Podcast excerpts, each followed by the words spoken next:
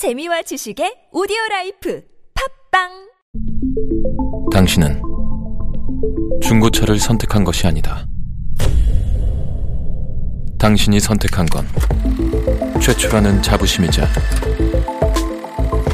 걱정 없이 누리는 편리함이며 BMW만의 격이 다른 책임감. 당신은 BMW의 선택을 선택했다. BMW Premium Selection. 안녕하세요. 군사도뻑입니다. 러시아제 무기들 스펙이 뻥이라는 건 이제 여러분들 모두가 잘 알고 계시겠지만 오늘 이건 정말이지 충격적입니다. 러시아의 밀 설계국에서 제조한 공격 헬기 밀 28N 나이트 헌터는 이름 그대로 밤의 사냥꾼이라는 뜻을 가지고 있습니다. 나토 코드명은 대파괴라는 뜻의 Havoc으로 지어졌을 만큼 서방에서도 미 육군의 AH-64 아파치 계열 공격 헬기들의 라이벌로 인식되고 있는데요. 그야말로 최강의 공격 헬기라는 명성을 가지고 있는 이 밀 28N Havoc 나이트 헌터가 거창한 이름이 무색하게도 한 우크라이나 보병이 발사한 스팅어 휴대용 지대공 미사일 한 방에 처참하게 박살이 나버렸습니다. 이 공격 헬기는 주요 부위와 조정석 주변 모두를 방어할 수 있는 두꺼운 티타늄 장갑을 가지고 있어 무려 23mm 구경의 기관포에 맞아도 끄떡없다고 했는데 고작 스팅어에 격추당했다면 이는 씻을 수 없는 굴욕이자 그동안의 선전이 모두 거짓말이라는 것을 말해줍니다. 왜 그럴까요? 하지만 이보다 더 충격적인 사실이 있습니다. 지난번 영상에서 미국과 영국이 우크라이나에서 추락한 러시아의 최신의 전폭기들을 분석하고자 득달같이 달려들어 씹고 뜯고 맛보고 즐기고 룰루랄라 신나게 러시아 전투기 및 전폭기의 모든 것을 해보였다고 말씀드린 바 있었죠. 그런데 이들은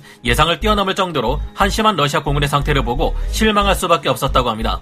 왜일까요? 지금부터 알아보겠습니다. 전문가는 아니지만 해당 분야의 정보를 조사 정리했습니다. 본의 아니게 틀린 부분이 있을 수 있다는 점 양해해 주시면 감사하겠습니다. 현지 시각 5월 11일 우크라이나 동부작전 사령부는 러시아 공군의 밀28N 하복 공격 헬기가 우크라이나 병사들이 쏜 스팅어 지대공 미사일에 맞아 격추되었다고 밝혔습니다. 격추된 해당 헬기의 동체 RF-13654라는 기체 번호가 있는 것을 보아 러시아 최강의 공격 헬기 중 하나로 불리는 최신형 밀28N 나이트 헌터 공격 헬기가 분명했는데요. 당시 러시아 공군의 밀28N Havoc 나이트 헌터 공격 헬기는 최근 하르키우 전선에서 맹렬한 공세를 퍼붓기 시작한 우크라이나군이 하르키우 서부 및 북부, 동부를 이어주는 E40 도로를 따라 동쪽으로 이동하는 우크라이나군 부대의 취약한 측면을 공격하기 위해 공세에 나선 것으로 파악되었는데요. 그러나 23mm 기관포에 맞아도 끄떡없다는 이 밀28N Havoc 나이트 헌터는 한 우크라이나 병사가 쏜 스팅어 미사일 한 방에 어이없게 추락하고 말았습니다. 이에 대해 저희와 같이 약간이나마 러시아 무기에 관심이 있는 사람 들은 물론이고 훨씬 많은 것을 알고 있는 전 세계 military 매니아들의 실망이 이만저만이 아닐 텐데요. 1980년대 소련은 소련 아프가니스탄 전쟁에서 많은 교훈을 얻었고 서방제 공격 헬기인 AH-64 아파치의 성능에 큰 충격을 받아 기존의 공격 헬기보다 강력한 화력은 물론 뛰어난 생존력까지 동시에 갖춘 전차로 공격 헬기를 만들려 하였습니다. 이에 따라 밀 설계국은 밀24 하인드 공격 헬기를 기반으로 tandem 조종석을 도입, 병력 수송실을 삭제, 본격적인 공격 헬기로 재탄생한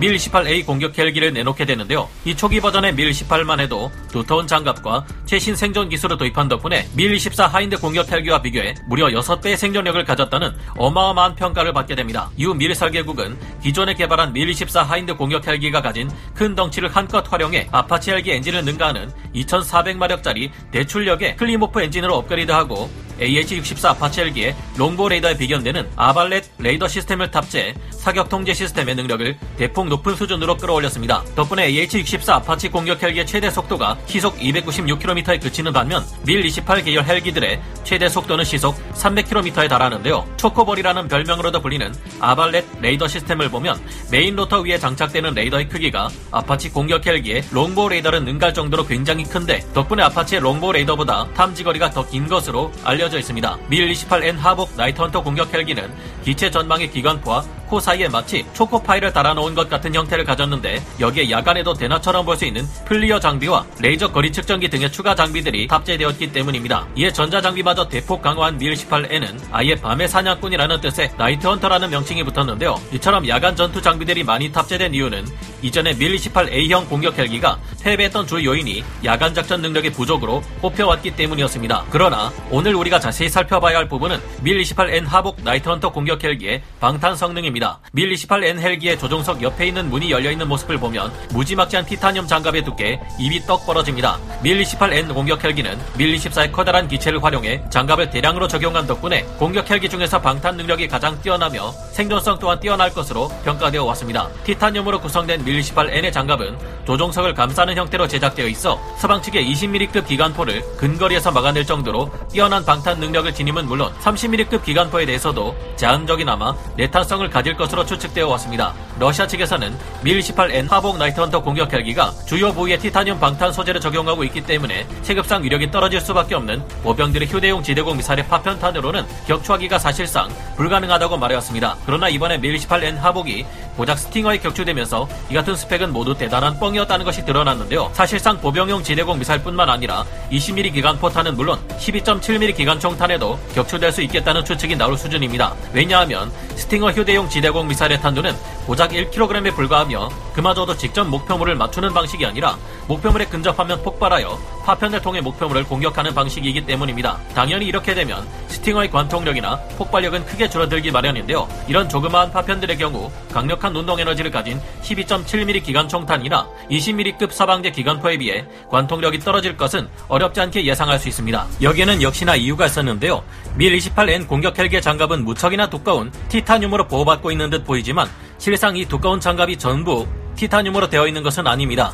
밀 28N 공격 헬기의 장갑 또한 AH-64 아파치 공격 헬기가 그런 것처럼 폴리우레탄 등의 각종 비금속 계열의 가벼운 방탄 소재가 들어갔으며 전차의 장갑에는 감히 비교할 만한 수준이 못 된다는 것이 진실인데요. 밀 28N의 장갑이라 해도 RPG-7과 같은 로켓에 맞을 경우 치명타를 피할 수 없으며 한 방만에는 격추되지 않고 조종사의 목숨만큼은 살릴 수 있다 수준일 뿐 기관포탄이나 로켓포탄에 맞고 피해가 없을 수는 없는 수준인 것으로 드러났습니다. 그러나 이보다 더 놀라운 사실들이 러시아 전투기와 전폭기들에게서 발견되고 있습니다. 영국 현지 시각 5월 9일 벤 윌러스 영국 국방부 장관은 런던 국립육군박물관에서 2차 세계대전 당시의 전사자들을 추모하는 연설 도중 이와 같은 말을 남긴 바 있는데요. 우크라이나에서 격추된 러시아군 수호의 34 전폭기들에서 GPS 수신기들이 발견되고 있다. 이 수신기들은 기체 계기판에 테이프로 고정되어 있었다. 이건 러시아 군용기 항법 체계가 후진적이기 때문에 생긴 일이다. 러시아는 퍼레이드에 내놓기 좋아하는 대포와 전차를 많이 보였지만 병기를 조합해 활용하지 못하면서 무차별적인 포격에만 의존하고 있다. 러시아 차량에는 디지털 전투 관리 시스템이 거의 없다. 차 안에서는 1980년대 우크라이나 종이 지도가 자주 발견된다. 러시아 병사들이 수송용 트럭을 몰면서 임시 보호대로 통나무 따위를 사용하고 있는데 이는 비극이 아닐 수 없다. 경제 매체인 비즈니스 인사이더가 최근 보도한 바에 따르면 우크라이나군은 지난달 독특한 러시아제 무기들을 발견했는데요. 러시아제 드론 하나는 연료 탱크 입구를 닫을 뚜껑이 없어 흔한 PT병의 플라스틱 병 뚜껑을 대신 덮고 있었고 다른 드론 하나는 카메라 등의 장비를 강력 접착제로 붙여넣고 있었습니다. 심지어 지난 4월 24일 밝혀진 바에 따르면 우크라이나군은 러시아군의 오를란 10 드론을 노획했는데 이를 뜯어봤더니 원래 연료통은 어디 가고 그 자리에 페트병이 연료통으로 쓰이고 있었다고 합니다. 이럴 경우 드론이 고고도로 비행할 경우 페트병의 기압 차이로 인해 부풀어 오르게 되고 심해질 경우 터져버려 드론 자체를 사용할 수 없게 된다고 하는데요. 이는 영락없는 러시아군의 횡령의 흔적이며 러시아군 병사들 중 누군가 이 연료통을 빼서 팔아먹어 버린 것이 아닐까 의심스럽습니다. 한데 수억 원이나 나가는 이런 드론을 이딴 식으로 쓰고 있으니 당연히 러시아군의 드론 정찰 작전이 제대로 될 리 없다는 생각이 드는데 여러분의 생각은 어떠신가요? 오늘 군사 돋보기 여기서 마치고요. 다음 시간에 다시 돌아오겠습니다. 감사합니다. 영상을 재밌게 보셨다면 구독, 좋아요, 알림 설정 부탁드리겠습니다.